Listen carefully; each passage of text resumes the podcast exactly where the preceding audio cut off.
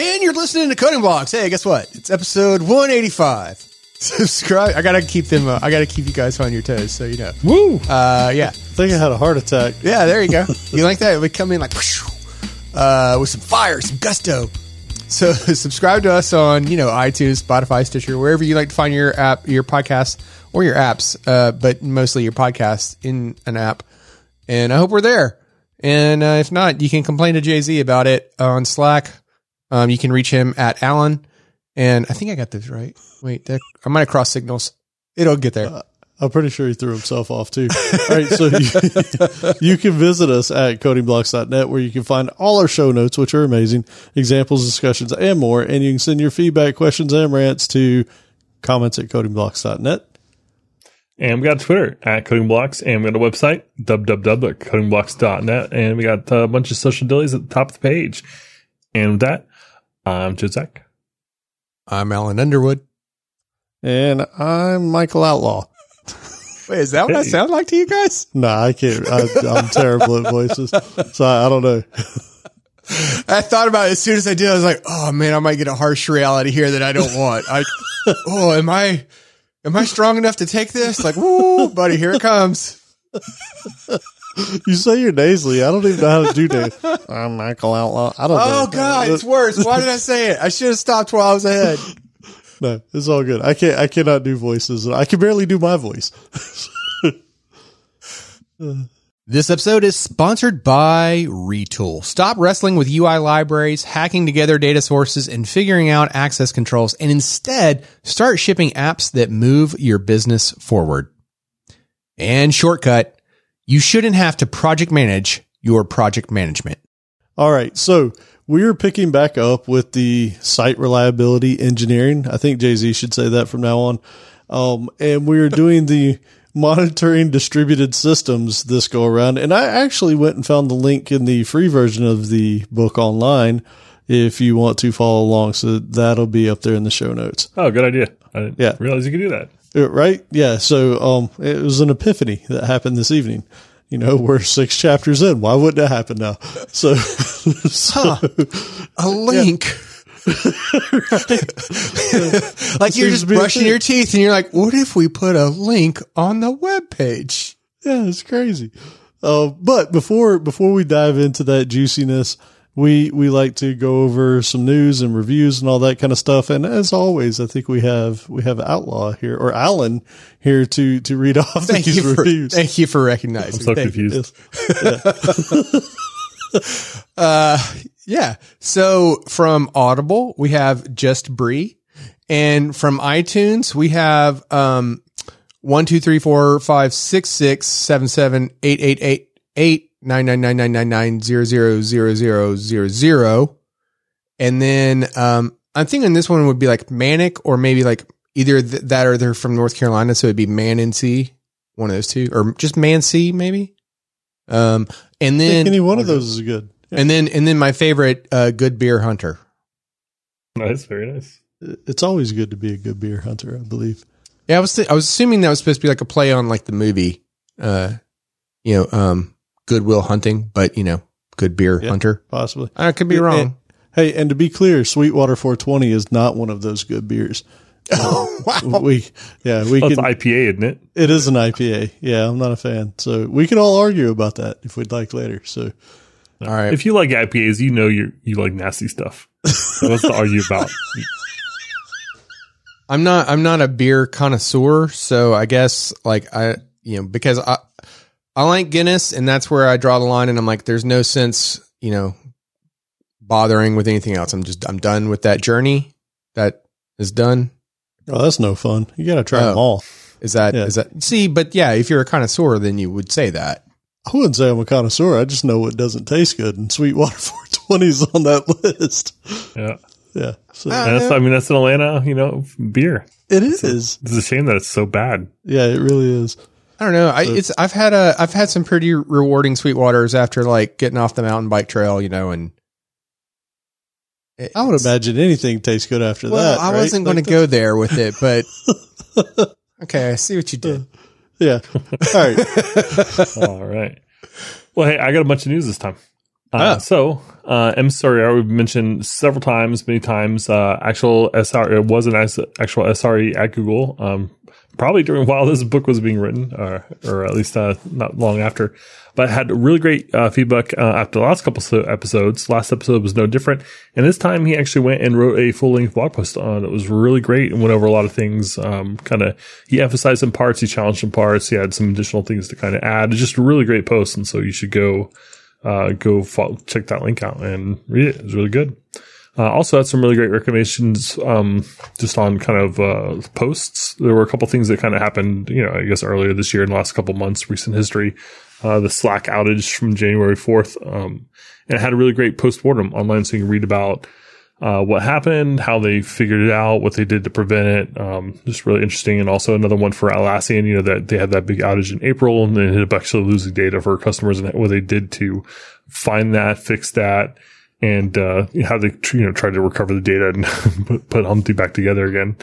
Uh, Hey, so we'll have a couple links to that.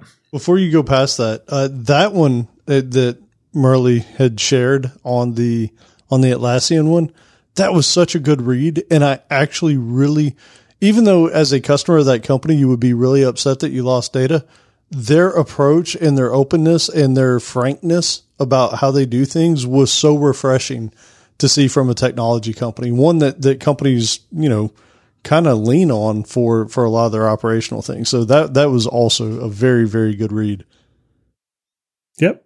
I got one more for you. Um, so we've mentioned uh, Simon Barker on the show several times. Also, we've mentioned Brandon Lyons uh, several times on the show. And uh, Simon's got a, a podcast which we mentioned, uh, All the Code, and he had uh, Brandon on as a guest recently, and really good episode. So I listened to that kind of about uh, Brandon's journey. Now he's working at Microsoft, and they covered a lot of ground. So it's just some really cool stuff. And Brandon's got an interesting history that. Uh, and Simon's a great interviewer. So it's just a really good, great show, uh, overall, even if you don't know, uh, those people, but if you're in the Slack, uh, they're both kicking around. So you should check it out. And then did I put this note in? No, no, I, I did Okay. because it's funny. I don't. It's not real, is it? Outlaw? I don't think it was the It is. Costco. It is real. It is. Yeah. Oh, Yeah. okay. Why would you think that it isn't? This is something about Costco that's is- near and dear to your heart. Why would you assume that it wasn't real? It's so amazing. So for my fellow Costcoers out there, I know Micro G, I believe Catch, um, I believe there's several other people, right, that that we constantly are talking about our love of Costco. Well, there's a link here in the show notes. That's amazing. Costco is selling a Kirkland signature T-shirt that actually has That's the word Kirkland signature on it, and it's twelve ninety nine. And Outlaw's like, man, there's no way you'd wear that. And I'm like, I'd totally rock that shirt. Like, I, I would, yeah. I would wear that everywhere. that that might be a close second to my coding block shirt. So so yeah, man. Um it was it was kind of funny. I've not seen this shirt nor maybe I buy it. I mean for 13 bucks why not? Um It's a Supima tee. Supima. I don't know. Am I saying that right? I guess. But yeah, it, that's pretty awesome. That is that is crazy. Uh, that's a whole other level of Costco fandom. If you buy that shirt, When you know, you know.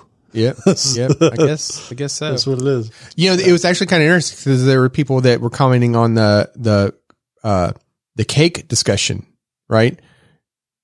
And Yeah, apparently, cakes apparently, yeah, there was you know the the the popular vote was people talking about the Costco cake over the Publix cake. I you know, and that's oh man, I forgot. Like that should It's be legit, a future. That should be a future tip of the week right there. Is like, or not tip of the week, but survey. I re- I really think because come on, a Costco cake over a Publix cake. Come on. You just don't know, man. I'm telling you. you I don't mean, there's know. there's the quality of the Publix cake, and then there's the quantity of the Costco cake. No, no, no, no. It's the quality in Yeah, it's in so mass quantity. Yeah. I'm just trying to trigger you. That's what I'm trying to do here. I'm like, I'm going to say the right the right combination of words about Costco, and Allen's going to have to leave to go take his medication because he's going to be twitching over there in the uh, on camera. we're we're actually rebranding the show to Costco blocks. Um, but hey, in all honesty, last thing on Costco, if you've never had their chocolate chip cookies, like they don't look special, but if you take a bite of one, like it's dangerous. you really want to eat all of them. It, that man, I just love that place. Yeah, man. Uh, have you ever had their tres, uh, tres leches cake? Oh my god, dude. Oh, it's the best. Well, my wife and I do the same. We say "Uno, dos, tres, leches," and that's like you know you shout that as loud as you can in the house, and it like lets everyone know it's time for cake. Uh, that's amazing. So good. Okay, well, I guess What are we talking about? I'm uh, so uh I guess in this episode we're gonna dive into all things related to Costco and like all the good deals that are going on and uh good tips, you know, when you go to Costco, like what aisles you should, you know, uh, pay more attention to because I mean let's not, let's admit it you're not going to say like which aisles you should avoid because that's just pfft, that's crazy Go talk. Go down all of them. It's, Yeah. a, it's Oh, an hour and a half thing. Yeah, for sure. Oh, that's too long. No, no, man. That's legit. all right, all right. Let's get it back on the tracks here. So, um, this first section that we're talking about here in monitoring distributed systems is there, there were a couple of things that they called out is there are the issues that you should send a page on, send an alert on that actually interrupts a person. And I don't know why, but I could not type in the word human in the notes. Like they want to say everything is for a human. Like if you're interrupting a human and I'm like, man, it's a person. Get, this isn't Mars. this is a person. It was driving me crazy. But why can't a person be a human? I, I don't know, man. Like it, it's, it, it was literally like one of those things. Like I would twitch every time I'd see them refer to it as a human. Like what else was it gonna be? Did it interrupt your cat and your cat had to go do something? No, it was a person. Anyways, all right, I'm done. Uh, no, hold on, wait, no, we are not done with this topic. Because wouldn't wouldn't everything you just say said apply to person as well? No, cats are people. Oh, are they? are Okay. I I must have missed that one. What? They- Yeah, you I mean, think if they you, are. if you have, yeah, if you have a cat, or at least if you have more than one cat, you you know they're persons. You know, my my son was telling me that there was a study about like where cats do recognize that you know their name, but they just choose to ignore you. God, that's why I don't have cats, man. Uh, Yeah. All right, so there's that. The ones that should actually send out an alert and and you know take somebody off task, whatever they're doing. And then there's the type of issues that you should not send a page for, and you shouldn't even you should know how to deal with them, right? Like the the applications maybe do something, but they should not interrupt the regular flow of the day. And those were two big things coming into this. So the one thing though that was like going on in the back of my mind though, right? Was wasn't there one of the previous chapters though where they were saying that like the the anything that you might want to alert on, like it should try like uh I think they worded it as they preferred automation over um they preferred like automated solutions over what was the thing for it? Like uh Like manual. Was- well, they had a cute uh, expression for it. I think I remember which episode it was. I'm gonna look that up. Yeah, but but but the point was is that like if there was some kind of an alert that was going to be sent out, that the system would like respond to it on its own. So the only things that you should be doing these types of alerts on were things that um they're like they're new, for example, and, and you know they haven't been seen before, or and so therefore you you haven't like uh coded the environment to be able to uh respond to it on its own, right? Um, And the quote, by the way, is: "We want systems that are automatic, not just automated." there you go. That was it. Yeah. So that was why it was like, you know, while reading this chapter, kind of like going on in the background in my mind, you know, like, but, but why are we monitoring? But why are we monitoring? Yeah. Yeah, it's interesting. So they did throw out here at the beginning some some definitions for things just so that you'd sort of have a baseline on on going forward. So monitoring, right? That is collecting, processing, and aggregating quantitative information about a system. Um, I mean, it, th- I didn't put this in the notes, but that's things like counts, right? Like error counts, um, latencies, timing, like all that kind of stuff, right? That's that's your monitoring. Yeah, I think it's a, a good that they define it because I remember the first time I, I remember hearing about that, like we had to be SOC compliant or something at work, and one of the requirements is we had to sign off on was that a system was monitored. And I remember at the time thinking like, well, what does monitored mean? Does that mean somebody is like sitting there watching this stuff? Like, what what does that mean? Uh, how how do we say yes or no something's monitored? And so it's kind of nice to say like a system is considered monitoring if you've collected, processed, aggregated that information.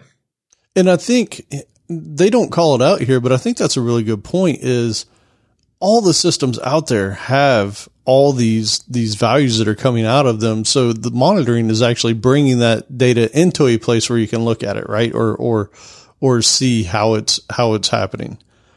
Um so the next one up that they have, they call white box monitoring. And this is monitoring based on metrics exposed by a system. So logs, JVM profiling, um, system event logs, right? Like Windows has its own event logs. Linux has its own stuff. Like that is all white box monitoring because more or less there's an API or a known way to get to it.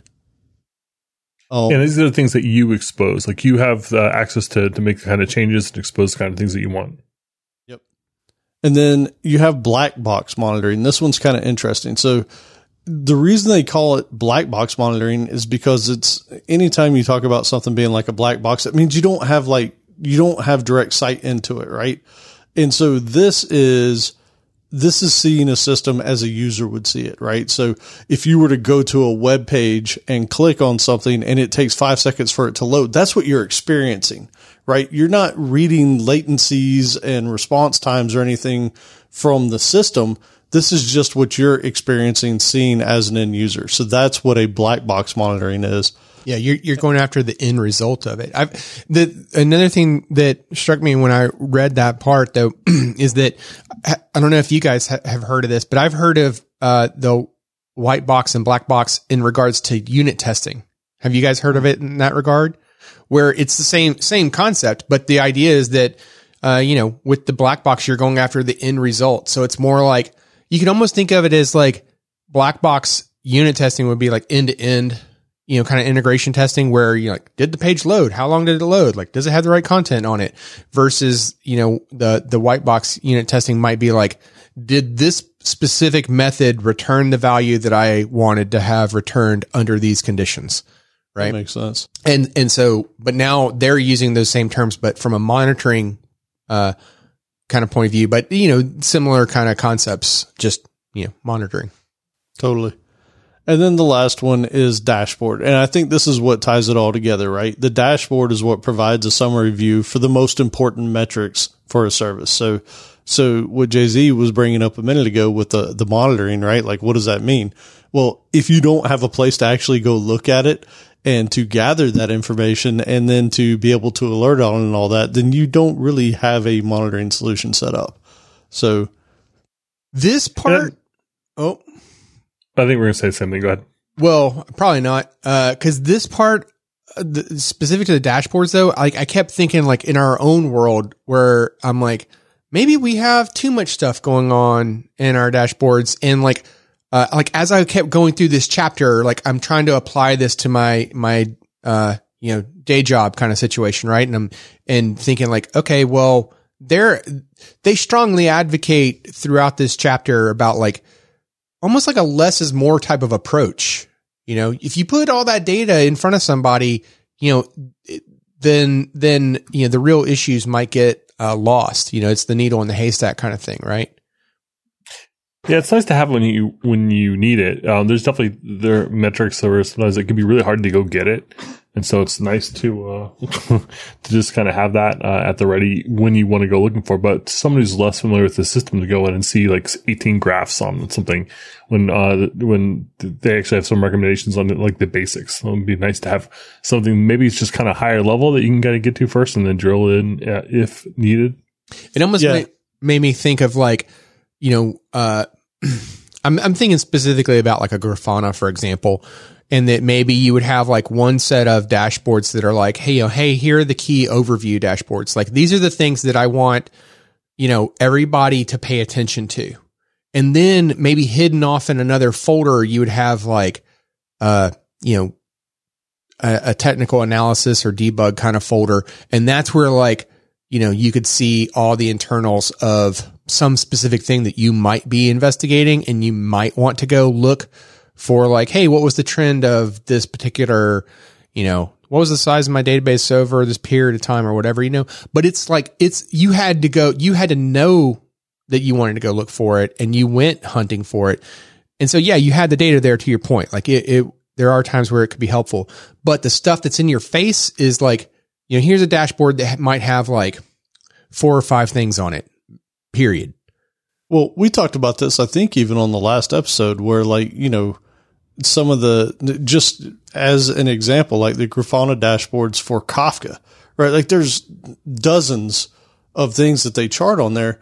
But for you, what you care about in your service that you've created is, is data making it from the user input into my system, right? And that might only require one chart. It maybe two, depending, because you might need latencies and you might need throughput or something. But, but that's where, yes, it's important to monitor your infrastructure, but your business level goals, you know, is probably less is way more, right? Like, is it doing its job? And that's, that's super important. Yeah, I, I like an example there is like imagine you hook up like a, a Spring app or just any web app for kind of a compiled language, uh, like a, a garbage collecting language. They're probably gonna have metrics on garbage collection. Uh, how many things are in generation one, two, three? How often it cycles? What's the size? What's the utilization? Uh, how long does it take to do garbage collection? You can imagine like a whole page just of graphs and charts for garbage collection. That's such a lower level of detail than you might want if you just want to know if the system's up. You know, like how are we doing? Is it crashing? Is it working? You know, and so if you, you kind of flood out the, the good stuff, um, or, you know, that stuff's great when you need it. Cause you don't like, it stinks to go hunt for that information when you really, are really trying to, to find, you know, debug a problem and to not have it and to have to export it then. And so it's good to kind of have it in your back pocket when you need it, but it needs to be your back pocket. Right. Yeah. So when you see my pull request to like reorganize all of our, our Please. dashboards, you'll understand. Good luck, man. We'll, we'll see that in a bit, in a year. Oh, wow. Oh, Why are you gotta attack me like that? Why, why, why do you think I would like take so long? Like, no, I thought that would be quick. I mean, I'm just saying. oh, oh, Oh, I mean, I thought you were trying to like, again, like if you only said it in my voice, then it would have been even worse. Like yeah, yeah. double whammy. I got nothing there. Allen's is Oh. on the attack tonight. Uh, it's been a long week, man.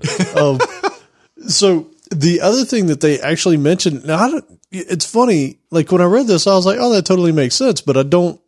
I don't typically think like this. Is they said, "Hey, on these dashboards, you might also include things like team information." So, um, yeah, how many tickets are in your queue? Um, what are the highest priority bugs that you have to go on? Who is the current on-call engineer? Like those are all things that would be great to see at a glance on the same screen where you're monitoring your application. Okay, now personally, like being able to see like the tickets and they're in the queue and all that kind of stuff, like you know, uh, I mean, because because there are platforms out there where you can you know assign the tickets and you can already see dashboards for all that kind of stuff. I'm not I'm not concerned about that, but the idea of being able to see like in the dashboard like who the on call engineer is for that specific part It's nice. that integration, I was like, oh, I want that in my life. Yeah, but then I was also nice. kind of like thinking like, maybe I don't want that in my life. it depends on if I'm on call or not, right? Yeah.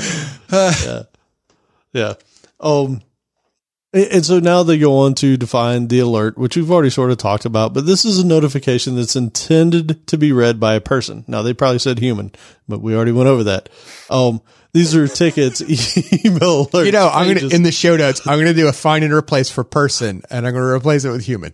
That's fine. As, as long as I don't look at it ever again. Just kidding. Um, eh, root cause. Now, this is a good one. This is, I, I actually like how they define this. This is the best I've ever actually seen this defined in, in, in terms of how I've ever heard it. It's a defect that, if corrected, creates a high confidence level that the same issue won't be seen again. I really like that. I usually when you hear root cause, it's like, well, what caused the problem? And, and that's it, right? Like you, you write up a paper, you write, you write why it happened and what you're going to try and do to mitigate it instead of treating it as the thing that can be corrected so that you never deal with it again. I love that. Um, they also then said that there can be multiple root causes for any particular incident, right? Um, like, for instance, I, I don't know, the thing was running out of RAM. Oh, and by the way, we didn't test it for this, right? So you didn't have any unit test in place and there was this thing that happened. So you would have never known that it was going to happen, right? So those could be two root causes that you actually have the ability to go out and fix. So I was looking at cakes on Costco. Uh, node. we talking about node machines. Is that where we're at? Node and machine. Yep. All right. Yeah. So uh, single instance of a running kernel. Uh, so um, Yeah. yeah. it- you, I, I had to put this in here because I don't know. uh, The thing is, we have a lot of different types of listeners to the show, right? And if you're not a computer science major or you didn't go through a um, traditional computer science thing, you may not even know what a kernel is, right? So I, I wanted to throw this in here just so that everybody's on the same playing field here the kernel is the core of the operating system. So it's usually what controls everything. It's always resident in memory and it is what is doing all the interactions between the hardware and software. Like if you open up task manager in Windows, right? The, the ability to go kill a task, your kernel is the thing that is sort of controlling all those running tasks, scheduling them for processing time and all that kind of stuff, right? So it is the heart of how your operating system works. for a single so- computer. Huh? For for a computer. For a virtual or you know regular computer. Either one. Yes, a virtual machine or or a real, you know, on the metal computer. And I think that was the important thing that they were calling out here is they're not calling it a computer. They're basically saying any instance of a kernel, right? So if you've got a if you got a bare metal system that's running 10 VMs, then you've technically got 10 kernels running, right? Or and 11. each kernel is a node or 11, right? The host, correct. Yeah. Good call. Um, so, so yeah, They, and they actually said that like node and machine here are interchangeable. Yep. Yeah, which uh, yeah, the the way they that kind of bummed me out because like it like instantly like my mind just conflicted and fell over. you know, you uh talk to someone now. It's like let, let me explain to someone what new known kernel machines. Maybe they're a newer programmer, have only been programming for a year. You start out by telling them first that back in the day, a computer used to just be a computer, and, and they it wasn't always the case that you had multiple computers on a computer. That's new. kind of in the grand scheme of things. Yeah. I guess it's not that new. I love when like uh, you, you know when I try to explain like Kubernetes to somebody that's never touched it before, and you start with a node, and you're like, well, okay, you know, so a node is the physical piece of of uh, hardware, you know, that's going to run pods and everything, and then you get through this like this whole explanation of of like what it could be, and then you're like, okay, now that I've got that settled in your head, let me blow your mind a little bit. A node could be virtual. right. that name didn't really have to be a computer. Yeah. Yep. Yeah. Yeah. So you got It- containers and pods, which run on nodes, which runs on, run on virtual machines, which run on machines. Theoretically, no one's actually seen a machine in many years now, so we're not really sure about that anymore. they're all locked up in data centers. Like, aren't those like the new age submarines? Like people never actually come out of them. They sleep in bunks down there. So I don't know. Um, but at any rate, so now, now that we've level set on that, you know, that, that should help a little bit. Um, they say that there could be multiple services worth monitoring on the same node that could be related or unrelated. I mean, they, they gave some examples of like a web server and a cache server, right? Those could be related. So you might monitor both those things. It could be two things that are totally unrelated, like your Git, um, Repo. server. Yeah, Git repo, Git server, and I don't know, your web server. Like those are completely unrelated. They don't have anything to do with each other, but you might be monitoring them. I don't even, honestly, when they called that out here, I was like, why? Like, why are you calling it out? Like, there's some things you want to monitor and some things you don't. Like, that seems to be simple enough, but whatever. I didn't write it. So I guess I can't give them too much, yeah, much garbage about it. Right? it's mostly fine. It's mostly fine, except the humans thing and the yeah, So- the humans. Yeah. So uh, in this episode of Critics Corner, Allen, Allen discusses. yeah. Uh, just tease it. But, Well, you know, I, I don't love this next term either. But hold up, hold up. Before we go there, is it d- does it happen to you guys like when you're reading somewhat mostly technical things, like when when they call out things that you're like, man, this is already enough to consume, right? This is already enough for you to go, okay, I read this five times. I think I got it this time because I was paying enough attention the fifth time to catch it. Why are you going to throw in things that really just seem to not matter? Like that distract from the overall meat. Do you guys feel that way sometimes when you're reading things like designing data into or design driven, Yeah, Domain driven. Domain driven design? Like that was one of those books that I was just like, there's really good content here, but I'm having a really hard time digging it out of all the words. That You one know? was thick. Definitely. Yeah. Yep. Yeah. So at any rate, yeah, I, I'm sorry. I'm not. I'm not trying to be mean. Thank you for the free um, resources, Google. It's amazing. Um, but yeah, all right, I'm done. Asterisk. Yeah, Yeah. And, and the last one's a push referring to any change or uh, to a running service or its configuration, which is fine. It's just, uh, you know, I like the word change. Like change to me means it can be uh, a change to a running service, but also changes can be like configuration. Like we call it change management, not push management. So it's just kind of like a, I don't, I don't know, understand the distinction. I don't know why they went with that one, but you know, I'll, I'll let it go this time. I don't know. Two that one critics. seemed, that one was that one made sense. Like I Yeah, I, don't think that- hate it. Yeah, I think they're just saying push the change to whatever that environment is, right? I, I don't, I don't know. It- Maybe just wording, right? Maybe things have changed since this was written, and, and the wording's different to us now. I'm just thinking they get really confused when they listen to some Salt-N-Pepa. Dun, dun, And dun, and dun. that is a very topical reference that I've just made, and I'll I'm sure I'll have more. That's All good. I like it. I think you just dated yourself, which is kind of weird. Uh, That's a, that's a that's a weird phrase too, right? Uh, anyway, we could dive, we could uh, do this all day. Yes. Uh, uh, so why should you monitor? Uh, I've got a couple reasons here. Uh, analyzing trends, seeing things uh, whether they're going up or down, um, being able to compare them over time, which is good. Uh, of course, you can alert when there's a problem, which is nice because then you don't need someone watching the screens all day long. Hey, hold up on the comparing over time. So this wasn't just the the things that were changing. They were basically talking about if you made a change in a system, like what what did you know Oh, yeah. before I made the change in the system and after I made the change in the system, did the CPU start doing better or did it do worse? yeah. Or Did did, the the, web RAM page- do better or worse? load slower after this you know new release than what it was before.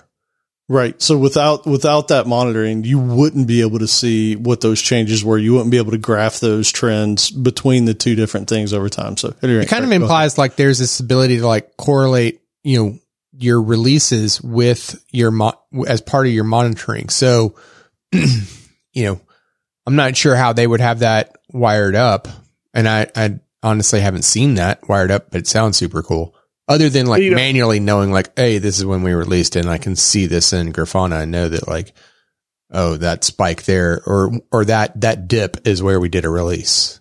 or or in if you took something like Grafana and let's say that you had enough stats backed up for a week or something, right? You could totally graph, you know, today and then today minus seven days on the same thing and see and see what's happening, right? Yeah, but I, I, I guess I meant something like in the more automated fashion to where like it would on the on the chart itself there would be like you know uh, maybe a line that says here's where this version was released and then here's another one where this version was released and you could like see them on that chart without overlapping like single single Right. line graph. You remember DevOps handbook said that you should do that. You should actually graph and chart those when those releases when they happen and all that. Yeah. Yep. I I haven't seen how to do that in Grafana. I- I, have not seen how to do it in Grafana, but uh, our friends over at Airbrake uh, used to sponsor the show. They uh, they absolutely had the ability to do it, and they had an API, and you could also do it manually, just like clicking the chart and like notating. And it was really nice for like incident investigation because like while you're trying to figure out something, you could just kind of add a little annotation to say like, okay, this is where things went wrong. We don't know why this is, and this is the deployment and whatever. Yeah, there were Oh. there were ways to do it in things like Jenkins, and I actually talked to the group that handled that, and they were like, "Yeah, we don't we don't give access to some of this stuff to to be able to call these." And I was like, "Come on, man, really? We can't we can't do that?" And they're like, "No, we don't we don't give you access to it." It's like, Yeah, all right, Kibana lets you do too. Um, so if you have like a dashboard, like a page of dashboards, you can like add a note on one, and it'll like put it on all the others, uh, which is really nice. Yep.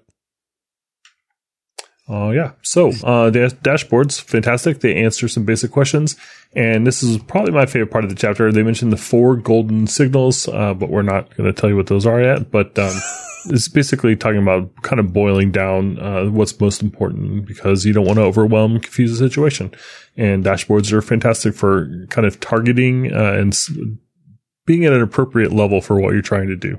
I think the four golden signals, like if you, you know, each person that collects one, they get a free entry into the chocolate factory. Yeah, but there's one flying around all the time, and if you catch it, you uh, somehow win the rest of the game because it's so many more points than all the other Quidditches or whatever. in the Oompa Loompas. yes, I think we mixed several metaphors there. It's great. I think we did. Yeah. Yeah. Kudos if you got them all.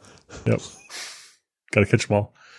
Uh, ad hoc analysis when things change, uh, and also being uh, able to identify what causes. This is the thing we talked about all the time. Is like with your uh, observability, you need to be able to figure out if things working, and if not, what went wrong. I mean, kind of to Allen's point earlier, though, there was a lot in the beginning portion of this chapter where it was like, okay, I mean, this is, let's get to the meat of it already. You know, some of this was like, yeah, it makes sense. I mean, but, but it was like also, you know, setting the groundwork for like, okay, this is what we're going to call these things humans and these things Yeah. are machines. Man. humans versus machines. And, and also should say, uh, unless you know when a system is about to break, which is really important. You know, things like uh, disk space is probably my favorite example here. When you say like, "Hey, whoa, whoa, whoa," and, and the uh, the rate you're going, you're going to be out of disk space in one hour or you know one week or whatever. okay, this is where like we were starting to get into like my mind exploding a little bit as I was reading this because it was like, okay, well, isn't that something that like we sh- we could make this system deal with that on its own? Like, why Yeah. would we? Why would that be need to be an alert? Why is that an example? So check this out. So disk space, uh, it could just be something that we just need to add more disk, and maybe we can automate that, and that's great. But you can think of like, what if that's a sign that there's a, a problem? Like something's going nuts. It's writing way too much. We're uh, adding disk much faster than we expect to because we're not adding. You know, it's it's out of uh, Well, then proportion maybe- with our growth. Well, then your metric wouldn't be that you're running out of disk space. The metric should be how often are you adding Out of proportion. additional space. Okay, I like Yeah. that. I mean, that's, that's modifying the, the thing, but, but same type thing goes, right? Like if, if all of a sudden you see some unexpected trend, you know, and this is where usually alerts aren't based off some linear thing, right? Like it's when you start seeing this slope that, that changes like so fast that you're like, wait a second, uh, somebody needs to take a look at this because this isn't normal, right? No, obviously though, uh, you know, I mean, you can tell I've kind of got like a, a Kubernetes bias as I'm, as I'm reading through this though, because, you know, if you're like dealing with physical servers, then you're like, well, hold up now, Michael. I mean, Allen, that's not Right. so easy to just go and add a, uh, hard drive, you know, like Yeah. the computer's going to do it for itself on the fly. Like, how's that supposed to work? You know, it's funny. I hadn't even thought about it because when you said that, I was thinking the same thing. I was like, "Oh, you just modify the PVC size." You know, wait. yeah, it's Ooh, it's yeah, totally different when you've got Well- like if you're managing a data center or something, right? Like Yeah. that's that's a different ballgame. I, I definitely wasn't talking about like trying to modify the, the PV size because that's not going to play well so, so easily. I mean, I guess technically it's possible, but, uh, but I was, te- I was totally thinking of like horizontal and vertical auto scaling, uh, you know, that you could do in Kubernetes. Yeah. So I like uh, managed services for storage and uh, Kubernetes for stateless. there you go. And yeah, you know that's like hard and whatever, but um, yeah, it's uh, it's just so nice to not have to worry about that. But that's also making some big assumptions about your managed service and that it can add disk dynamically, which is tough.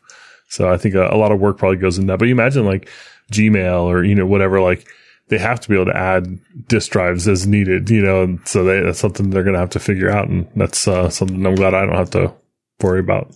Well, you know, it's funny. Like when you talk about automating that, that's also part of the reason why people's cloud bills are so high is because if you do just set something up to automatically be like, oh, it came in with within 20% of capacity, it just keeps adding them. You, you go back and look at your bill and you're like, when did we have 10 petabytes of drive space attached Yep. to our thing, right? Like when did that happen?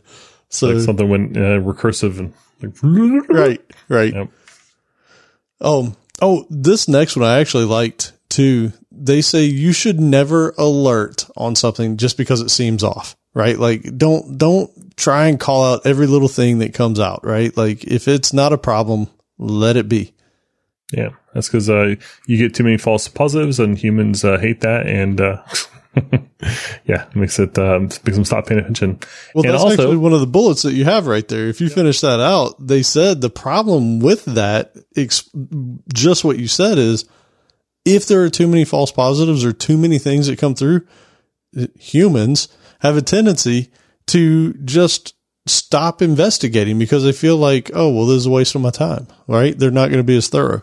Yeah, and this is another example where like you could actually lose the the the needle in the haystack kind of situation because when the real alert comes through, you can train yourself. and, and I've even caught myself doing this where like train myself to be like, oh no, I can just ignore these, and then you're like, oh wait a minute, no, wait, I needed to go back and look at that one. Yeah, You know? you get an alert, and your first thought is, "How can I relate this to something I know I can ignore?" you know, it's the, I mean, from the wrong perspective. Yeah. There, there was, it's later. I don't know that you guys had planned to talk about it, but there was later in the book where they were talking about, um, examples of, uh, they, they give some, some, some use cases. Uh, Jay Z probably didn't read them, but no, I'm just kidding. I know Allen did Hate them. where, yeah, exactly.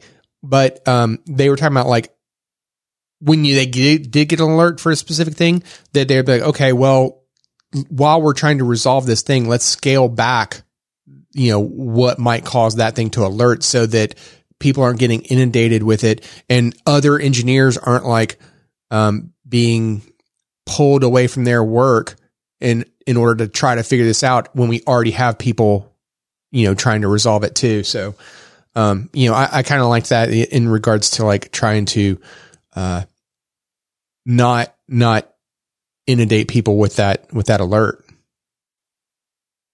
Yep, absolutely. And also, uh, one thing they mentioned here is uh, paging a person is very expensive. It takes them away from what they're doing. If they're sleeping, if they're, you know, whatever, like whatever you're doing, like you know, people contact switching, getting them off work, whatever, all that stuff. Uh, people are expensive, like much more expensive than a computer uh, in general. So, yeah, don't do it. So they talk about, uh, oops, go ahead. Well, I was going to say too, like, you know, going back to my, my whole thing about like, well, but it's supposed to be, uh, you know, uh, what was that phrase again? Autom- automatic, Automatic, not automated. Not automated. and, and, but they did say in this chapter though, that a lot of these are like ideals to strive for and that even they didn't have it perfected, like, you know, even across their teams. So, Yeah. um, yeah, I thought that was a, a really good, like, honest, uh, you know, r- revelation that they were saying that, you know, hey, even, even though we've written this book and we're, we're sharing these ideas with the rest of the world, like we're by no means perfect on it. Oh, yep. And so it's just about building that uh, good um, signal to noise ratio, like kind of keeping the the hay the hay out of the needles, or vice versa, needles out of the hay. Uh, but one thing thing I was kind of was kind of a fun question is like, how can you measure your signal to noise ratio? Like, how do you know? Uh, another thing I could really think of is like, you know, obviously, if you've got uh, alerts that go out, you need a metric on alerts that were false positives or false negatives. Well, I guess false negatives is a little harder. You can't really quite measure that the same, but uh, it's almost like you need to have a meta dashboard there. Uh, Jira stats is another way to handle that. Well, I would, I would also say too, based on this chapter that, uh, uh like a, an, a counter of how many times you've sent the same type of alert out because they strongly advocate in this chapter that, um, you know, the, these alerts are supposed to be novel, right? And so if you're, if you see that same alert 20 times, that's 19 too many. Yeah. Right. And that would be noise. I feel like the Grinch when we talk about noise, though. I always want to say noise, noise, noise. Yeah, so I get that. It reminds me of one of our past sponsors, and I cannot think of their name right now, and that's terrible. I want to say it was X something, but um, like when when something X would happen, Matters. it's xMatters. When something would happen, it would automatically create tickets and all that kind of stuff. That would actually be a potential way to do it, right? To where if it created a ticket in your system and you constantly just say um, duplicate, duplicate, duplicate, something, you could almost do like a roll up count of those tickets and the resolutions that were done and say, Hey, we got this thing a hundred times and it was only ever something that mattered once, right? Like that's, that's a 99% noise ratio, which is a problem. So This episode is sponsored by Retool. Building internal tools from scratch is slow.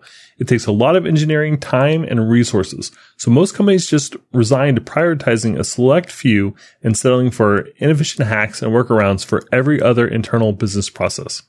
Retool helps developers build internal tools faster so they can focus on development time on the core project or product. Retool offers a complete UI component library, so building forms, tables, and workflows is as easy as drag and drop. More importantly, Retool connects to basically any data source, database, or API, offers app environments, permissions, and single sign-on out of the box, and offers an escape an escape hatch to use custom JavaScript when you need it. With Retool, you can build user dashboards, database GUIs, CRUD apps, and any other software to speed up and simplify your work without Googling for component libraries, debugging dependencies, or rewriting boilerplate code. Thousands of teams at companies like Amazon, DoorDash, Peloton, and Brex collaborate around custom built Retool apps to solve internal workflows. To learn more, visit retool.com. All right, who's begging? I haven't done it in a while. Oh gosh. Here we go. Oh no. Let's do it. Oh. All right. hey there, uh, it's Joe. Uh, Outlaw is in the restroom. voice. Wait, Uh, yeah, what? Allen is. Oh yeah, you ruined my what? Oh, it's all messed up now. I was gonna ask. I was gonna ask for reviews because we need them. We love. We got several this time, which is really great and makes us feel great. But uh, now I can't do what I was gonna do. It was gonna be super weird uh, and awkward. I'm kind of glad that I stopped it then. So yeah, it's for the best, really. But anyway, I was just gonna ask for a review because we know we love them. We try to make it easy. If you go to codingblocks.net slash reviews, there's a bunch of links there that can help you help us with helping you find the right reviews. Look, I kind of did. so I saved emo it. about I it. You're saved like- it. Yeah, codingblocks.net slash review. yeah, that's how I. That's how I like it. Uh, yeah. Um, but yeah, it's all ruined. So I mean, if you could just hook us up, that'd be great. I give up. All right. Well, you know what, uh, Joe, maybe I can make you feel a little bit better. Please. What does a clock do when it's hungry? Something eight. Something eight. Mm. I don't know. Oh, wait a minute. Hold on.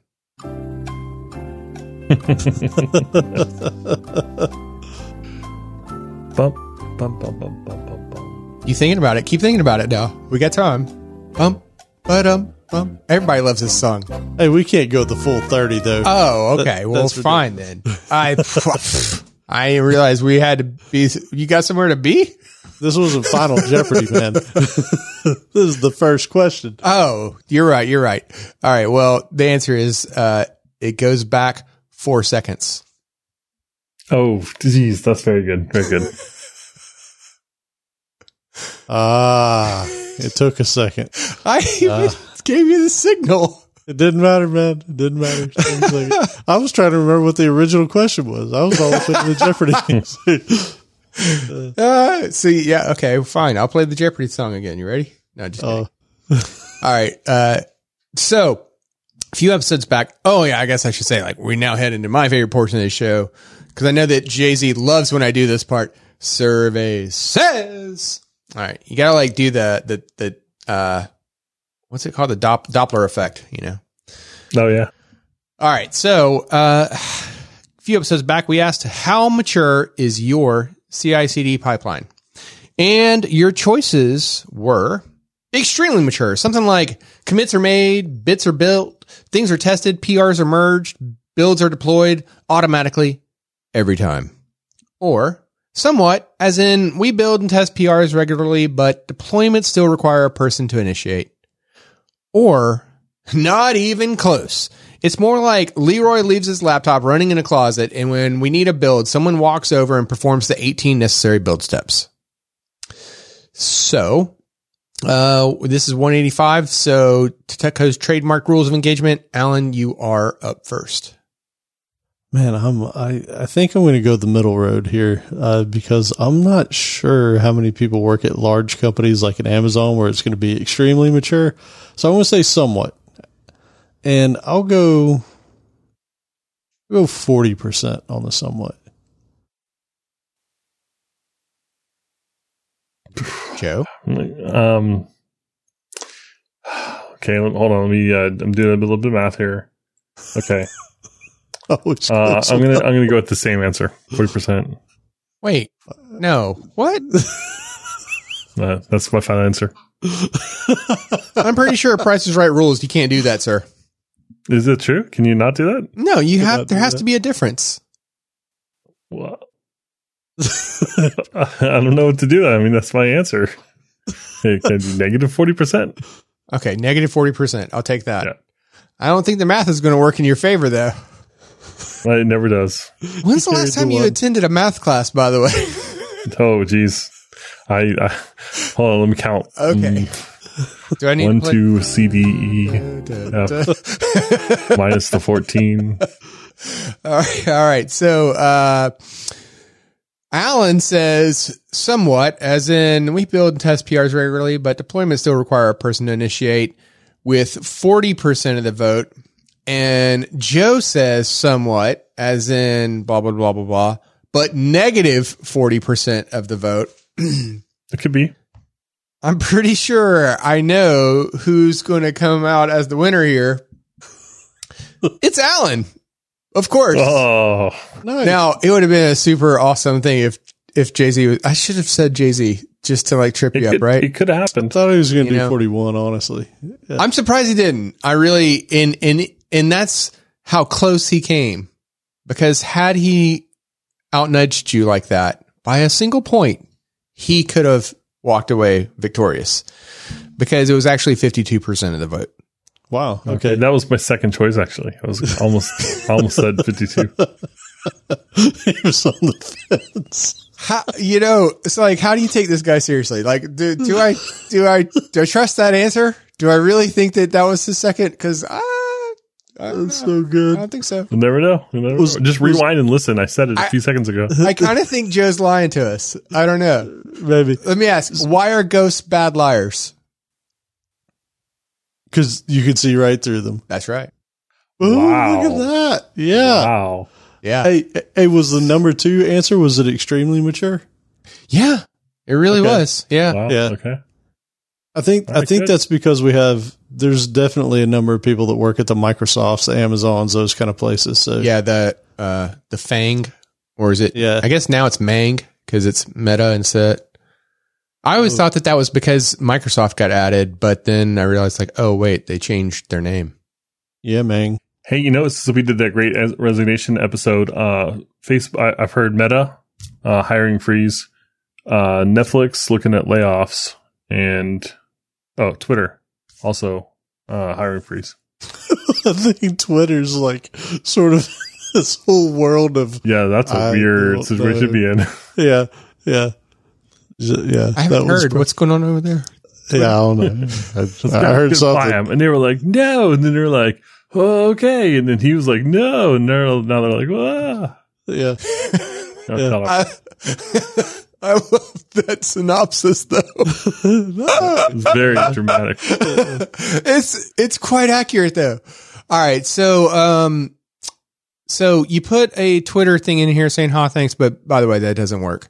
Um, so I'm not sure what that's supposed to be. Oh yeah, so um, the reason the the survey was inspired by a tweet that came from Kurt Frank, and so I uh, I was going to throw this into the show notes when I put the uh, when I was just going to add it in there. Okay. So. So, so then he already knows what this episode's survey is going to be. But for the rest of us, this episode, we ask, which book should we finish?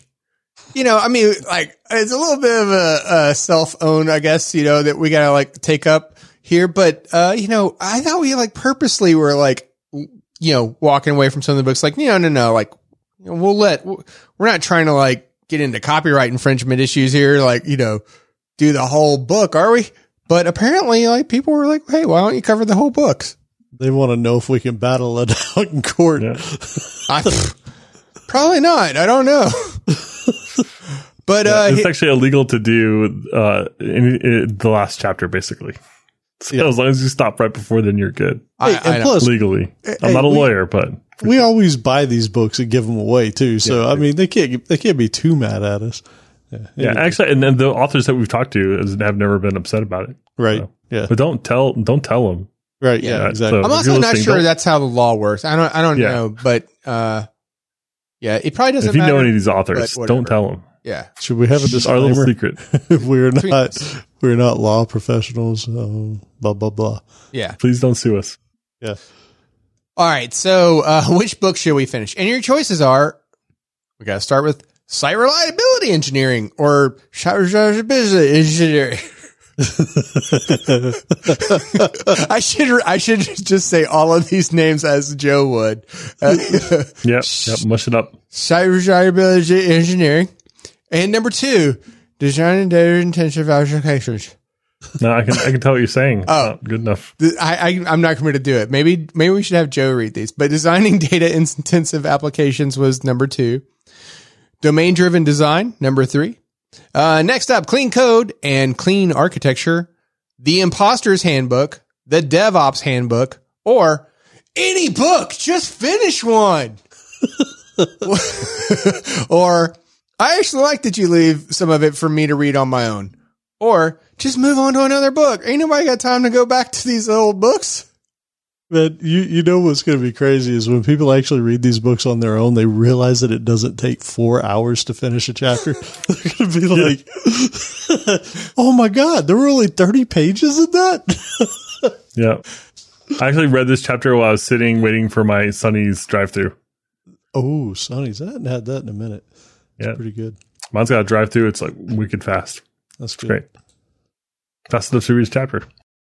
This episode is sponsored by Shortcut. Have you ever really been happy with your project management tool?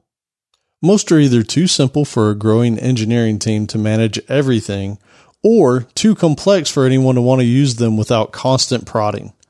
Shortcut is different though because it's better. Shortcut is project management built specifically for software teams and they're fast, intuitive, flexible, and powerful. Let's look at some of their highlights. Team based workflows. Individual teams can use Shortcut's default workflows or customize them to match the way they work. Organizational wide goals and roadmaps. The works, the work in these workflows is automatically tied into larger company goals. It takes one click to move from a roadmap to a team's work to individual updates and vice versa. Tight VCS uh, version control system integration, whether you use GitHub, GitLab, or Bitbucket Shortcut, ties directly to them so you can update progress from the command line. And uh, keyboard friendly interface. The rest of Shortcut is just as friendly uh, to your keyboard with their power bar, allowing you to do virtually anything without touching your mouse. Iterations planning. Set weekly priorities and then let Shortcut run the schedule for you with accompanying burn down charts and other reporting. Hey, give it a try at shortcut.com slash coding blocks. Again, that's shortcut, S-H-O-R-T-C-U-T dot com slash coding blocks. Shortcut, because you shouldn't have to project manage your project management. All right. And we're back to, to page two of chapter six. chapter six. um, all right, You don't know how many pages it is because it's on a web page. They didn't know. You didn't print it. That's right. Um, Oh, that'd be hilarious if you did print it though. Like, No, I'm not that guy. It, we Yeah. all know I like Kindle better than I do printed. Printed. So yeah. Um.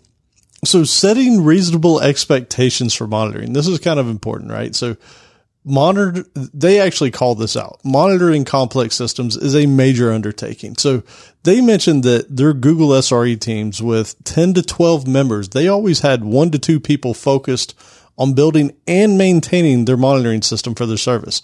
So a fifth of their team, a fifth to a sixth of their team was already devoted to just making sure the monitoring was working the way that it should. Um, they did say over time that they've reduced that headcount from two to one as they've improved and centralized some of their infrastructure and some of the things that a lot of their services share. So that's awesome, right? Um, everybody's getting to benefit from that, but they still have at least one person that is dedicated to doing that for their service. Yeah, and that's uh, crazy to me because that's a lot. You know, you're talking about like some percent, you know, eight to ten percent, something like that, of your uh, workforce. Imagining imagine is like working uh, just on monitoring your system. Like that seems like a whole heck of a lot, and uh, it got me wondering too. Like, is that is that a DevOps role? Just saying. Mm. Anyway, well, you're saying you're saying that's crazy, and, and to me, it was more like, okay, so there's a team that for for Gmail that's like ten to twelve people, and only one of those is monitoring Gmail. Well, that's not very many people for Gmail. I would Yeah, I was going to say, I think don't. Gmail's Right. probably a little bit bigger, right? yeah. Well, that's on the 12 side because they did give you a range 10 to 10 to 12. 12. That's right. Yeah. That's a I large imagine it's broken up into sub teams, but still, just even like you know, imagine uh, you have a uh, hundred employees, like ten to twelve, you know, twelve are dedicated to to monitoring. It's just it seems a like a lot, but that's you know, it's important. Well, you got to Um, make but sure it's this is up. SRE teams too. I should mention this is not normal dev teams. Though. This is ten to twelve. Okay, so now I feel better. Never mind. Yeah, I changed my mind about Yeah. the An SRE, teams. An SRE team for, for Gmail. 10 to yeah, 12 that's people. believable. Yeah. Yep, and one to two of them are working on monitoring full time. Hey, and what they said though, And and this is really work. important. They they don't expect like the SRE to be staring at that screen the entire time, right? Like there's alerts and stuff set up. They're not having to look at the screen and say, "Hey, the graph went up here," you know, press Mm-hmm. the button. That's that's not how that works. Yeah, I figure it's more like um, you know, somebody has a problem and say, you know, we we had this problem, it took too long to figure out. I think if we had a, a graph that shows this, that would be much better than the ones that we currently have. But in order to do that, someone needs to go through and add some more metrics here and there, and then those are tickets for that person. So they they also said that Google has moved on to simpler and faster monitoring systems. That's interesting. Um, they which means that they've provided better tools for ad hoc analysis. Is basically what they said, right? So that's good. Um, this was really interesting to me, especially from a company like Google.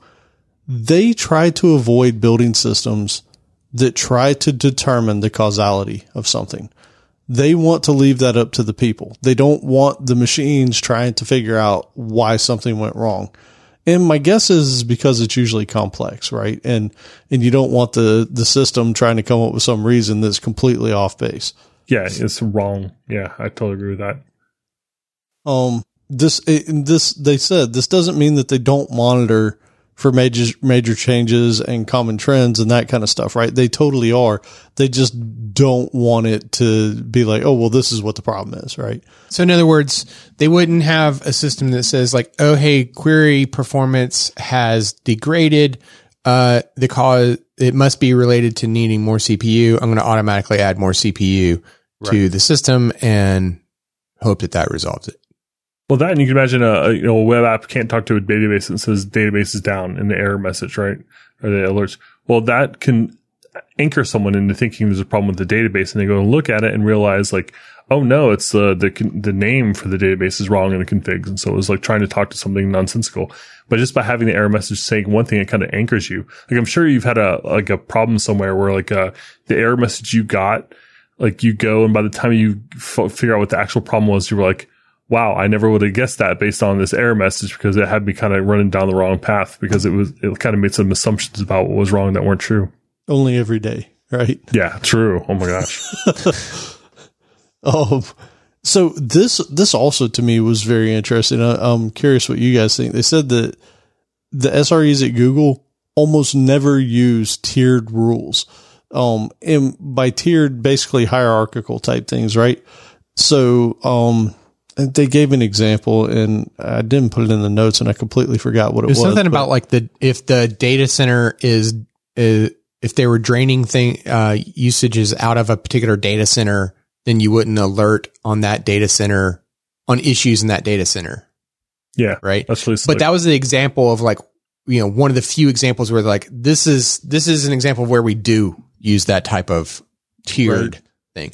But the the thing that was that to me is I was like, well, I had never I would never would have thought to like write tiered uh, rules like this for my alerts until you brought it up. And now that you brought it up, you're telling me I shouldn't do it. Now I'm like, oh, well, I mean, I'm not going to do it, but Dang it. I, cause also like I still wouldn't even know, like, I, I think the problem here that I had while reading this part is like, it's a scale kind of problem, right? And, the, Yeah. and maybe some of the, the scale of some of the things that they're talking about in this book is grander than the scale of things that I've had the pleasure to work on, right? And so I, I, uh, I, haven't ran into a need for where I would have wanted to do these tiered, uh, um, type of triggers. Well, they also call out the the primary reason they don't do it is because they're constantly changing things so much that that it doesn't make sense to create these tiered things. So they're changing um, their systems or the infrastructure or whatever. And so putting those in place just complicates things, right? And that's really what they were getting at. The heart of was they like to keep their alerts simple. Yeah, here I found the example. It, it's uh, that they gave of like what they would not do. It is if I know the database is slow, alert for a slow database. Otherwise, alert for the website being generally slow. Oh, right. So instead, they're just advocating for like just say that there's a you know the response is slow, period, and you know you can go investigate it. Yep. They did say when when they do alert on these dependent types of rules, uh, it's when there's a common task that's carried out that's relatively simple, right? If, if it gets complex, and they just don't do it. Um, what else I got here? Oh yeah, when when there is an issue, it's critical that that the alert happens quickly and that it's easy for the person to follow, right? So that they can actually go troubleshoot and fix the problem. Um, so again, simplicity was at the heart of, of everything that they're saying here. And that's pretty much it. Like the, the last thing was like, Hey, if there is an alert, it needs to be representative of what the failure was. Like it, it, it, just what Jay Z said a second ago. It can't give you some sort of red herring. So you're off chasing your tail for an hour while production's down, right? Like it needs to be a good one. I mean, no, you know, again, going back to my problem that I had with this, though, is I was like, well, if it's if the alerts are simple and you know what they are, then those are the things that you're trying to automatically fix, right? But I mean, I, I realize that there are like cases where that might not apply, but I, I kept having this like internal struggle with myself as I was reading this. Well, I think that's legit though. I think that if an alert came up and it was easy enough to go fix, that's when you find that it's the root cause. You fix that root cause and then you don't see that one again, right? I think it's an iterative approach to it over time. Um, so then they get into symptoms versus causes, right? Like this is, all, this reminds me of like medical stuff. Like you hear people saying they don't like going to a doctor because a doctor just gives them a pill and sends them home instead of trying to figure out what's going on. So you fix that. So you never have to come back to the doctor, right? For that same issue. It's the same thing here.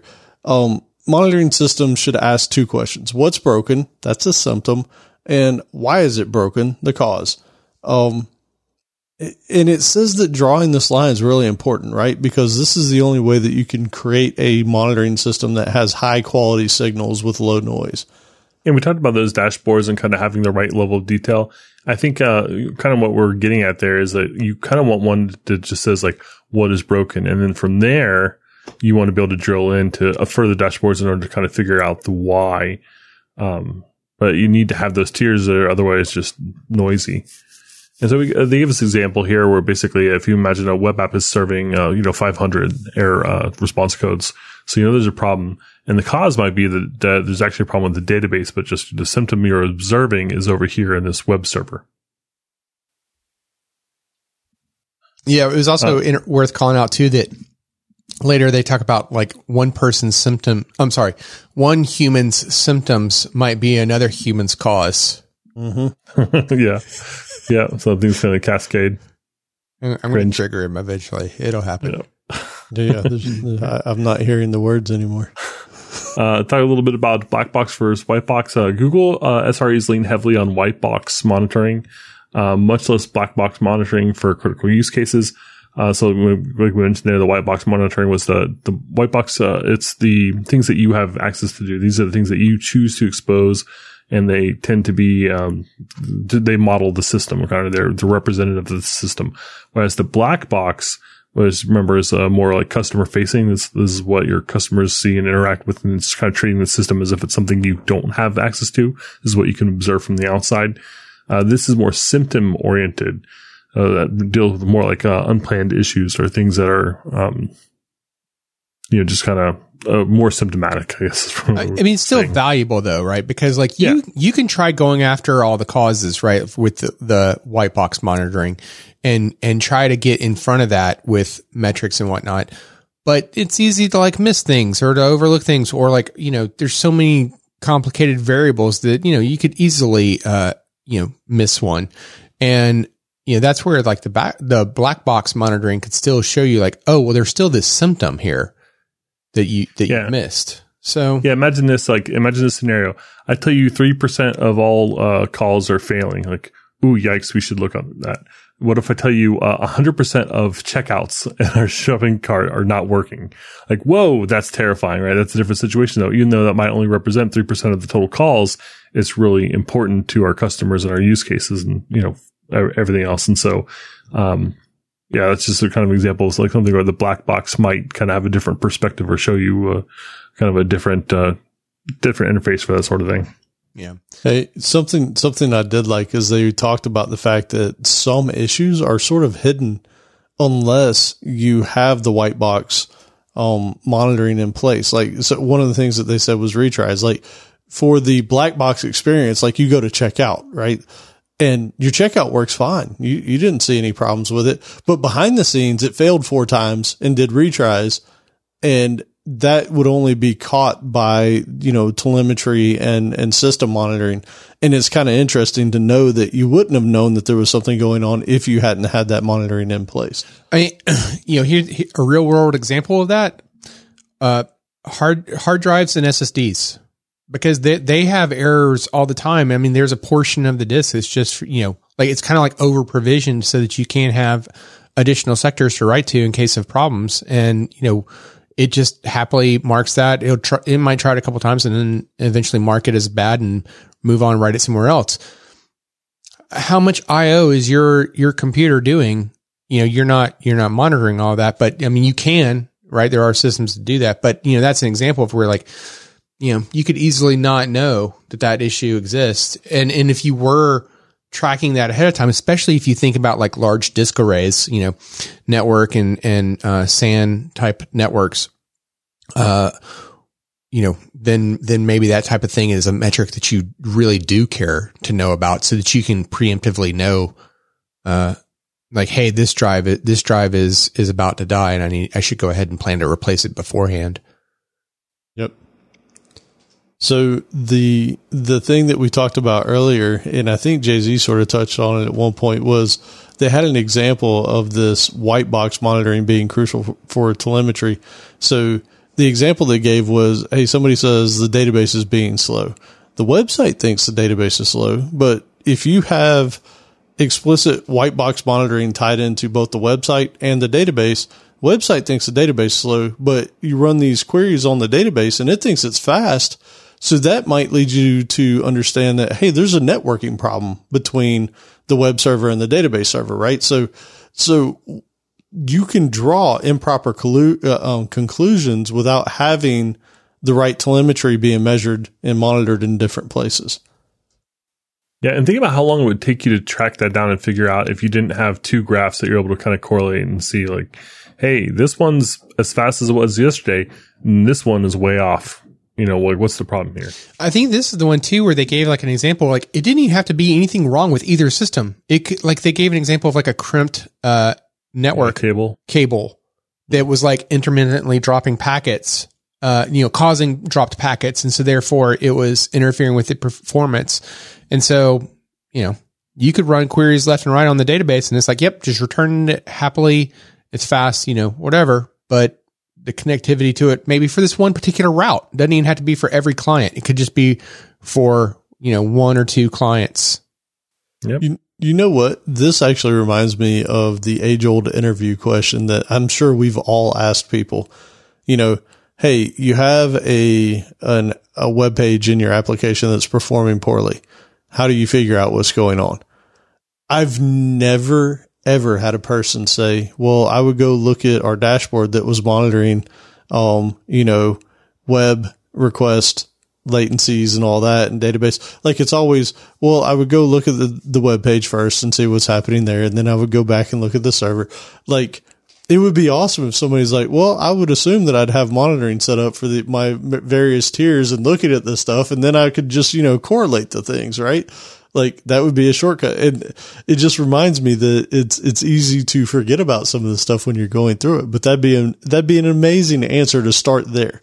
Let me look at my monitoring tools.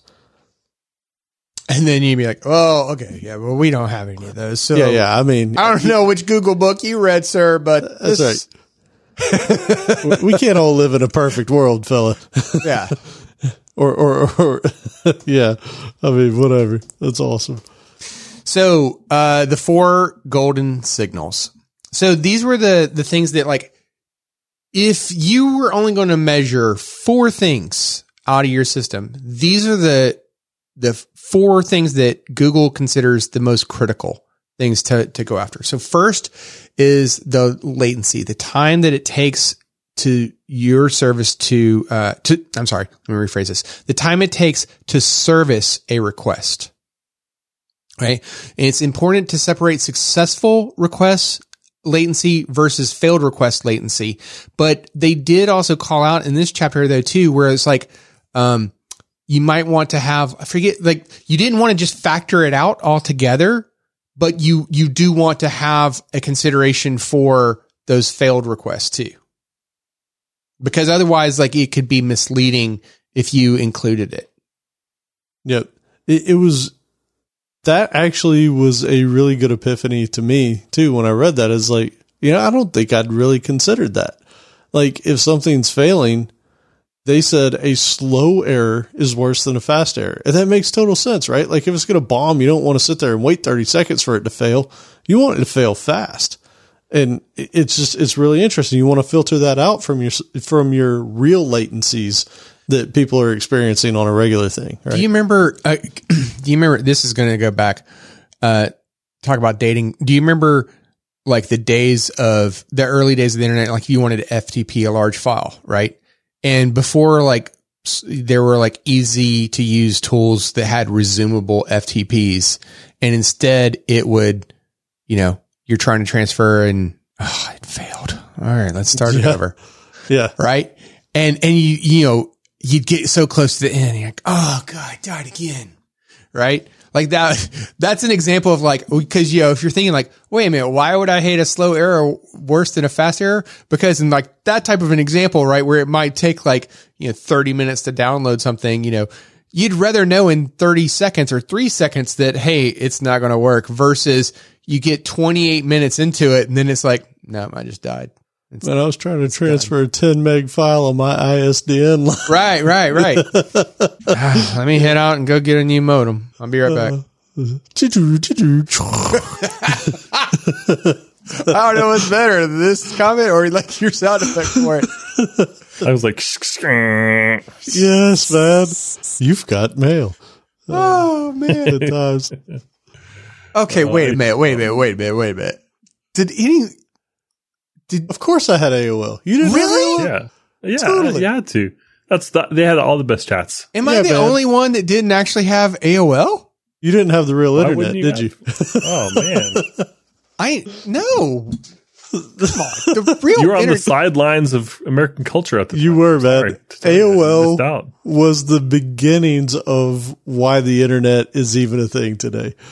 Yeah. I viewed it as such uh like I viewed at the time I viewed AOL and like the people that were using AOL as like okay you don't really know computers then if you're like that that's AOL is for like you know the parents that's what they need to use to get on the internet because they didn't know other ways to do it Hey, what what was your first version you remember, Joe?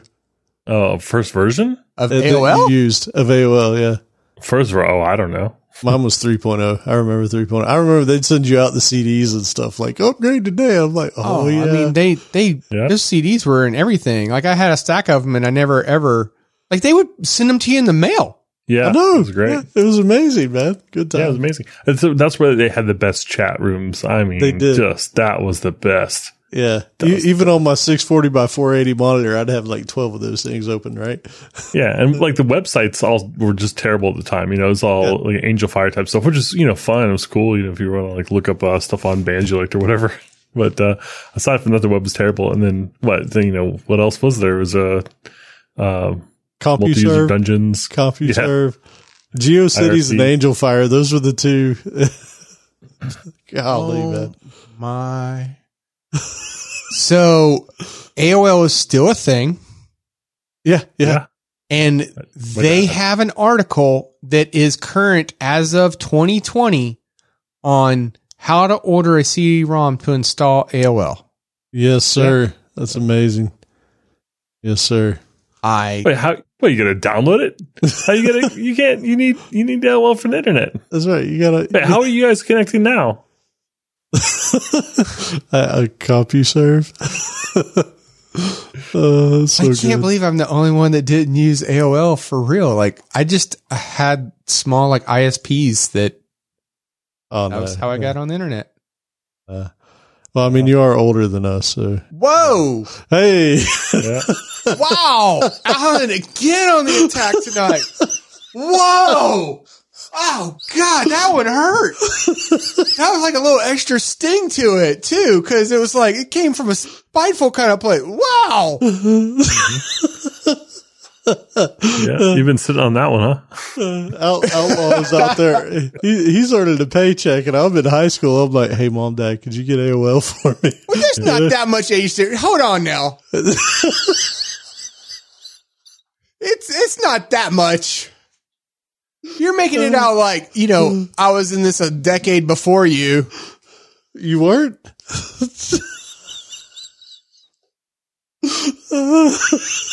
I, I quit. I'm done. Uh, I think I think he's for the record. I think he's like a year or two older than me, so it's really not that much. But yeah, totally. I, I was asking my parents for internet, right? You know, I, I, I got, I got, I gotta like re- clear this before we can go out. Like, why did the A go to the bathroom and come out as an E?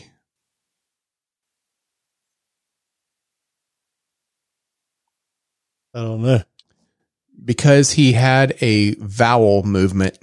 All right. Oh, now that we've got a little Okay. humor in our lives and you know like we've we've cooled the air it's a little bit better we Mm. can move on and talk about the next thing that you should be monitoring from your four next golden, golden signal. signal. yeah yeah. We take a little break there for a minute. yep uh, that's Allen's fault sorry Sorry. uh, we need to like take him out and walk him or something more often I so like so. get rid of some of that pent up energy Yeah. uh, is traffic. How much demand is being placed on your system? So, uh, this is like request per second for a web, uh, web, blah, blah, blah, for a web request as an example, or for streaming or video, uh, video or audio application, it might be the IO throughput that you might measure. So depending on your use case, you would measure different things there, but you know, so, or let me rephrase that. You would define traffic in a different way depending on the use case. Yep. So first was latency, second traffic, now third is errors, which is the rate of requests that fail. Uh, so explicit errors, obviously, you know, like a 500 for a API response, something from like a REST uh, REST, API. Uh, also implicit. So anything that you mark that took over two seconds, for example, to finish could be uh, considered an error. So these are things that you're kind of making decisions about and deciding to treat as an error, uh, whether they are or not. I really liked that one because, you know, later they're talking about, you know, you should sit down and decide on like what your, you know, define success for whatever your thing is, right? For your service, for example.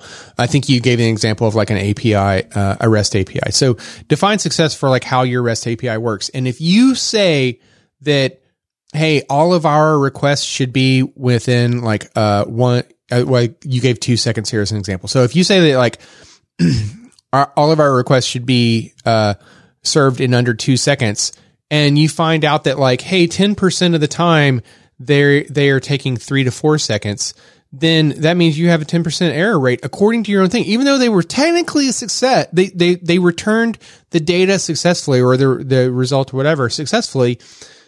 It it still didn't meet your criteria of what success means. So errors. yeah, I like that one.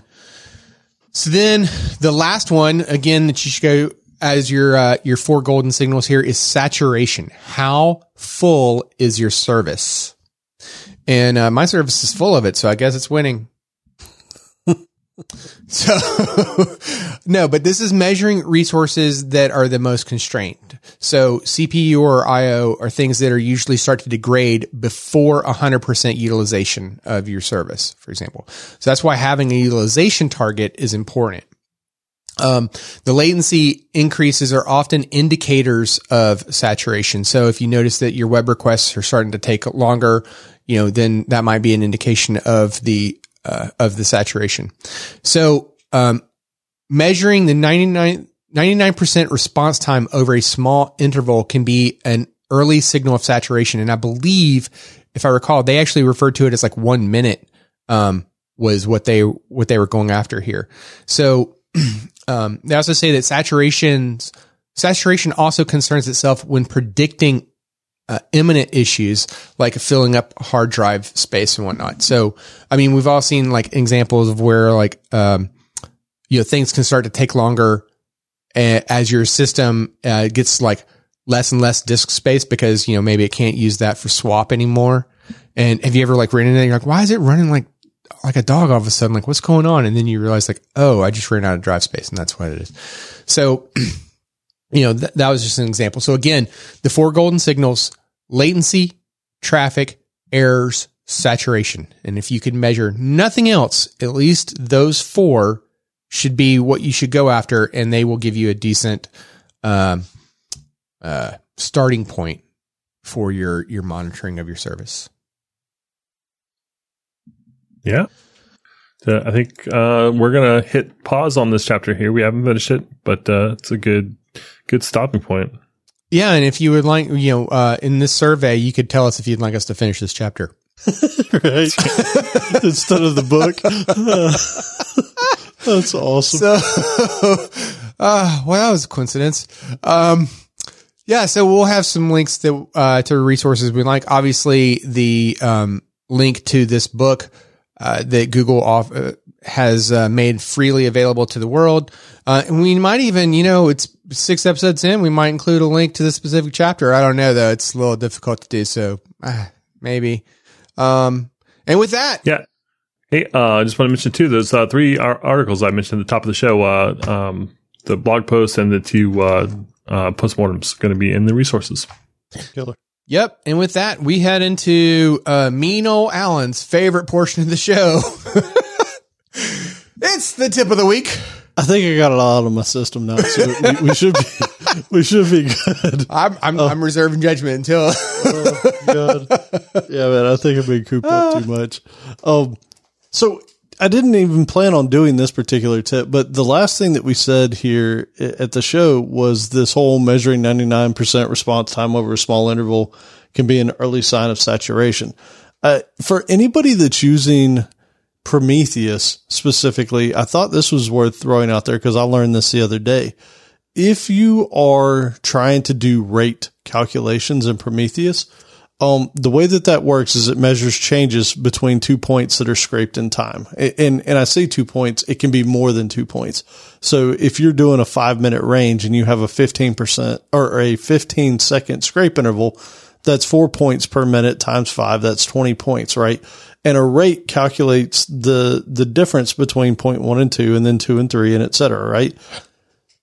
The important thing here is if you are trying to do rate calculations with Prometheus, they say you need to do at least two times the interval.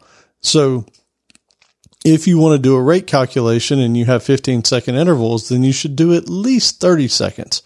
But they go on to say that that's probably not even good enough. You want at least three times it because you need to make sure that you at least have two points in the thing because sometimes Prometheus will drop data and all that kind of stuff. So I wanted to throw it out there. If you are somebody that is doing monitoring and you have these short interval things and you're using Prometheus as your stats getter, you'll at least want to take a look at what the interval scrape is or the scrape interval is and probably do that times three if you're doing these short intervals. Um, it looks like somebody's being nice enough to type that in for me. That's awesome. All right. So, um, the next thing, uh, and what brought this up is Murley's blog that, that Joe has shared the link to here. If you are somebody and you're listening to this show and you probably know a lot of people that are writing tech blogs and that kind of stuff. Me personally, I don't want to spend my time writing the engine that writes my blog, right? Like I don't, it, there's a reason why WordPress runs more than 30% of the internet, right? And it's because people want to focus on getting content out there and not having to write code to just get a message out. So with that said, WordPress, if you want to set it up to be fast and all that kind of stuff, can be really involved. Um, if you want to use something like Nginx along with the Redis cache and all kinds of other stuff, like you're talking about a decent amount of knowledge to go into it. if you don't want to have to take that hit to get something fast that runs efficiently and all that, but you still want that set up, there is a thing called Webinoly. You can go to webinoly.com and essentially what it is is a group of people have gone and set up scripts to set up all that stuff for you in the proper way. So it will set up your Nginx server. It will set up your Redis cache. It will set up your WordPress installation and it'll do all that stuff in a way that mostly does it as securely as possible from the get go and with everything being done for you. And you can manage it with those same scripts. Like you can upgrade, you can back up, you can do other things. So, um, if you're interested, go check that out, webinoly.com. And then the last thing I want to bring up, only because um, I submerged myself in this um, rather nasty thing of encryption and asymmetric and symmetric and AES and RSA and all the different algorithms and all that stuff around it. When I did my research, there was not a ton this is one of those things that reminds me of the Java language in general, in that you go search for how to do something and you'll get 9 million different answers for the same thing that you're asking for. The language or the ecosystem? Yes. um, that's but, shame on me. That's honestly, that's my fault. I'm sorry. Oh, I mean, it's true though, right? Like that, that is one of the things about Java that always drove me a little bit crazy is, you know, what should I use? And there's like nine million different answers, and everybody, and it's a it's a holy war on all. They're all them. wrong. Yeah, exactly. And it, and it's so frustrating. Well, I found something similar with cryptography. The first thing you'll read when you get into cryptography is don't roll your own. Right, like that is the number one thing that you'll find, and that is true. Don't do it. However, when you start trying to go figure out how to actually make it work, there's no great um, path on how to do things in a way that makes sense. And I'll give you an example. One, one really or well adopted pattern of doing cryptography, especially with cloud systems, is what's called envelope encryption. And simply put, you'll have one key that's sort of your root level key. That'll encrypt a second level key. And then that second level key might encrypt some data, right? You might even have more layers, but the gist is this if you're going to take a root key and encrypt another key, you need to know what key was used to encrypt that second key. And so you kind of got to keep track of this whole path of things. And I never did come across any really good documentation on how to do that stuff. Right. And so more or less, I kind of tied my stuff together and for better or worse, it works, but I, I don't know if it's the best way to do it. At any rate, somebody asked me the other day, like, Hey, why don't you just use, one of the PGP, um, SDKs out there? And I was like, um, I'm kind of annoyed that somebody's given it to me like that because I asked so many people the best way to do this. I looked it up. I Googled 9 million different things and never came up with anything. But apparently there are ways to do some of this. And so I'm sharing a link to ba- Bouncy Castle. They are one of the big ones out there that have written some cryptographic libraries in both C sharp and Java. And they've got a PGP implementation that they've got, and they've also got uh, so many other things, and they are well regarded as one of the, you know, authorities in the space. So if you are ever looking to get into some cryptographic type things, you need to worry about keys and encryption and AES and RSA and bit entropy and all that garbage, go check them out. Read. Your eyes will bleed. You'll fall asleep 12 times, eh, but maybe you'll grok something. It, it's a fair question when somebody hits you up like that, though. But it's also like, I, I mean, I feel, I totally feel your pain there where like you write something, like, yeah, I wrote this great, amazing bit of code. Look, I, you know, I couldn't find anything to do what we needed to do at the time. So I, I you know, I wrote it this way and, I, and this is, it solves all our needs. It's been very useful and very helpful. And then somebody's like, but there's this Apache project or, you know, whatever it might be, like this well known right. thing, like, oh, I don't know why my Google fu failed me, but right when I was searching, like that never came up. Yeah. Well, it's the thing is, is you don't know that you need to search for PGP. Like, I mean, that was obvious, right? Like, why, why wouldn't I have just searched for, hey, PGP SDK instead of cryptographic encryption SDK or something, right? Like, man, maybe maybe the default go to in those situations now like i'm i'm rethinking like how how you know i could learn from past mistakes similar to this where like maybe now you should just like post the question out to stack overflow and let like a billion people throw their opinions to it maybe one of those will work Try Slack, do it in Slack. yeah or slack you know, Yeah, I, I- think that is the right answer. Is like ask someone else, and you really got to pay attention to their their answer because if the answer is not like, Uh, you know, like oh, you know, that like it's obvious answer here it is, then maybe you're asking the wrong question. Maybe there's a different way to phrase the question that's Right. more in line with the industry. in fairness, he did ask, but what I'm saying is that like Yeah, maybe yeah. instead of going after like targeted people, you know, or like the, even that are in like your own domain, like Why you know why Yeah. yeah. like go out if you went out to like a Stack Overflow, then it's like you know you're going to get expertise and and responses from you know all the corners of the internet, right? Like it's I think, I think you just gave me the answer, Outlaw. Is I should reap some of what I've sowed on this episode, and I should just put it on Reddit and be attacked by Oh every- no, don't Wow. everybody on I- the internet. I was not Yeah. wishing that on you, but you know maybe after some of the things you said tonight, maybe I should right? wish that. Yeah, that, that could Well, that's happen. what I was saying in the Slack is like there's like you know seven thousand people signed up. You ask on Stack Overflow is going to get closed as a duplicate, and you're going to go look at that duplicate, and it's going to have nothing to do with what you want to know. So much so, yeah. But on Reddit, on Reddit, you'll Oh, probably get the answer, but but you'll you'll cry yourself to sleep that night, right? So Yeah. you know, maybe it's useful. I don't know. Yeah, the top comment's gonna be like so snarky, and the second one's gonna be like lyrics to a song, and the third one's gonna be lyrics to the next line of the song, and the fourth one's gonna be the Boomer. next line of the song. And yeah, someone's gonna call you boomer. Get ready for it. yep. Uh, yeah. So my turn. Yeah, I think so. So I have got the tip of the week. This is this is the winner. Sorry, Allen, you did great. This is the winner. Uh, big thanks to Lars, uh, the bicycle From Metallica? Oh. bicycle. No, you're gonna like this guy. So uh, Lars is his name already. You're a fan. Uh, a huge fan. Bicycle Repairman is his name in Slack. Awesome.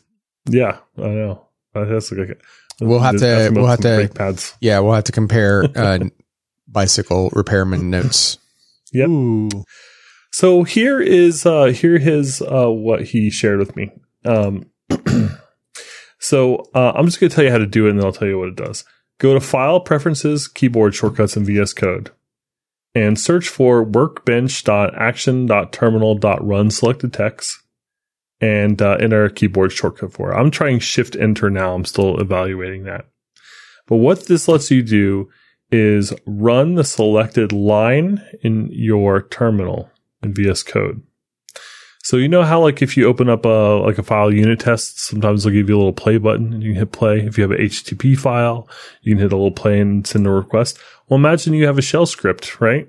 Have you ever in your life had a shell script and you copied the first line down to the terminal and ran it? And then when that worked, you went and copied the second one and ran it. And sometimes you go back to the first one and you change it, whatever. Why are you doing all that copy and pasting? VS Code has support for this natively. It just doesn't have a shortcut for it. It's the craziest thing. I don't This is understand why not amazing. Just make a shortcut for it. Just give me a play button. That's pretty amazing. Oh yeah, I honestly. mean, play button's fine too, but this works. Um, so this is like I tried it in a PowerShell file, I tried it in a Bash file. It doesn't care. Like, I, it just whatever line you have there, it's going to put in your terminal and run it. You just so for me, I'm hitting Shift Enter. So if I'm working on a shell script, dot, down down Shift Enter, just ran it. So is Shift Enter the default key binding once you enable this thing? No, there is no default key binding. I just had to cre- that's the one I tried. Okay. Yep. I think yours yours beats mine. It's pretty, it's pretty good in practice. Like I've art, like I set it up today, and I've used it like a hundred times since. It's great. Yeah, man, that's awesome. Huh. Okay. Well, uh, yeah, I guess I'm gonna have to like do it all that way then instead Thank of you, Lars. copy and pasting. all right. Well, how about before I give you, the, I'm going to close it out with one last one, one last joke and say like, why did the human put his money in the freezer? Got to be something about a person.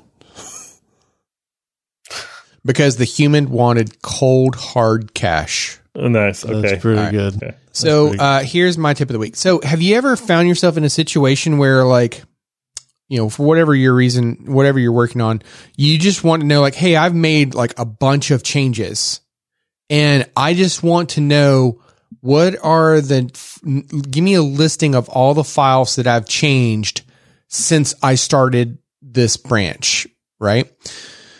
So if you you and and you could figure out like, hey, where did I start from? So Allen gave a previous tip in episode uh, 182 about how you could uh, use the dash T or dash dash track on your git checkout command to like uh, to have it track the branch, and you could like see uh, with a git branch list like what um what your branch started from, originated from.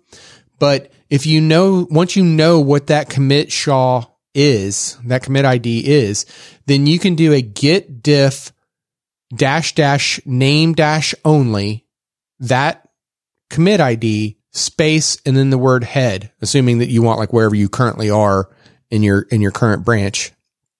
And that will give you just a listing of the names of the files that you've changed since that previous commit. That's pretty Oh, cool. awesome. I could have used that several times. Yeah. Yeah. So, uh, yeah. With that, subscribe to us if you, if you haven't already. Like maybe somebody just uh, hey, here's a random link. You should listen to all the mean things Allen is saying to Michael. It's awesome. Uh, and uh, yeah, so subscribe to us on iTunes, Spotify, Stitcher, wherever you like to find your podcasts. And uh, if you haven't already left us a review, yeah, I mean, you can find some links at uh, www.codingblocks.net slash review. I got to make it weird. I don't know because that's the way you said it. That's the way you did it. Like I was just following you. Uh, well, you gotta make it weird. Hey, while you're up there at CodingBlocks.net, check out our show notes, examples, discussions, and more, and send your feedback, questions, and rants to our Slack channel at CodingBlocks.net slash Slack. Yeah, and follow us on Twitter at Coding Blocks, or you can go to codingblocks.net. You find all our social links at the top of the page. You sure you don't want to mention like the email? Like I know Jay Z, you like the I love emails, email. I love email. right? I checked it today. Oh, well, there you go. That's Yeah, a first. That's good. It's pretty pretty cool. pretty cool.